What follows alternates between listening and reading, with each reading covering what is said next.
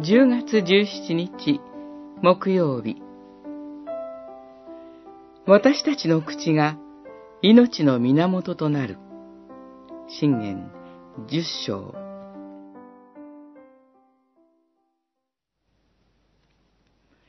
神に従う人の口は命の源。神に逆らう者の口は不法を隠す。憎しみはいさかいを引き起こす。愛はすべての罪を覆う。聡明な唇には知恵がある。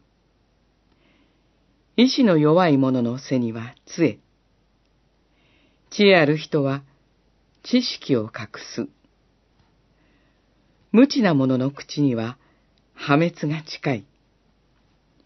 十章十一節から十四節信玄十章八節から十四節には、口や言葉についての表現が多く出てきます。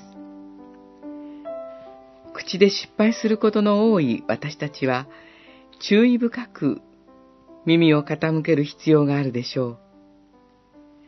神に逆らう者の口は、八節と十節で、滅びに落とされると言われ、十一節では、不法を隠すと言われ、十四節では、破滅が近いと言われます。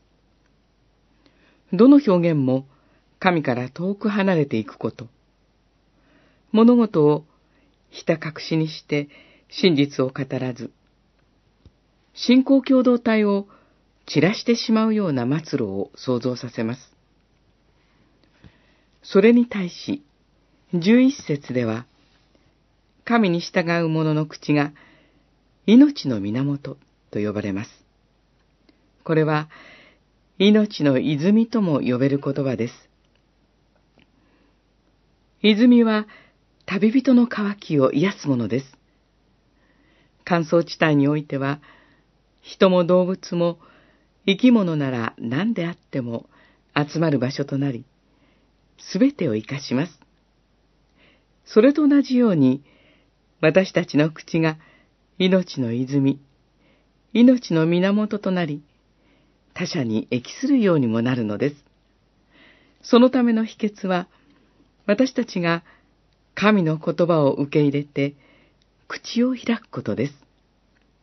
その時、私たちの口と、そこから出てくる言葉は、人々を主の身元へと導き、生かすことへ用いられていくのです。